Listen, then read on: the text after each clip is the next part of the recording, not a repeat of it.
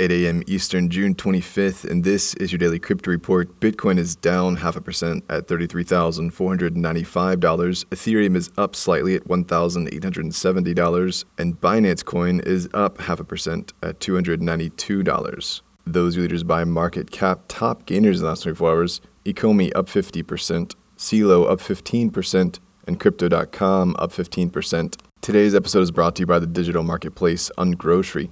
If you've ever thought about who your food comes from, Ungrocery is the place to shop.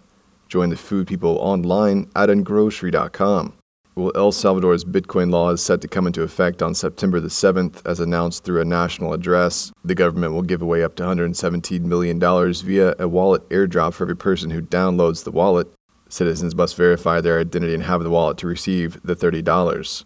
Notably, some opposition to the law is mounting as detractors say it violates El Salvador's constitution. While Ethereum's hash rate is falling as China's mining shutdown comes into effect, the hash rate has fallen some 20% since Xinjiang and Sichuan moved to defavor crypto mining at the behest of Beijing. As a result, GPUs have seen a price drop by between 20 and 50% in the second-hand markets over the past month.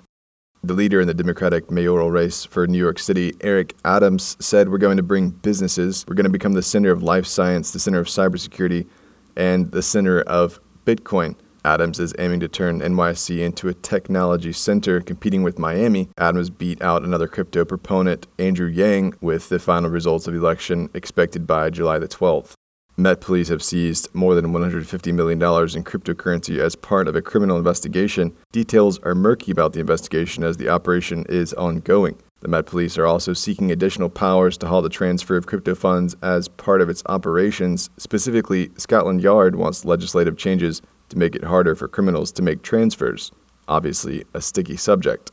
And finally, Paraguay University will begin accepting crypto as payment beginning in August. The university has just under 20,000 students, with the majority learning virtually. It plans to take Bitcoin, Ether, and XRP as payment. The university's crypto wallet is apparently ready to receive payments but won't activate the wallet until the fall term begins. The university may hold and not convert their crypto to fiat immediately. That's all for us today. Visit us at dailycryptoreport.io for sources and links. Find us on social media. Add us to a Flash briefing and listen to us. Everywhere else you podcast under Daily Crypto Report.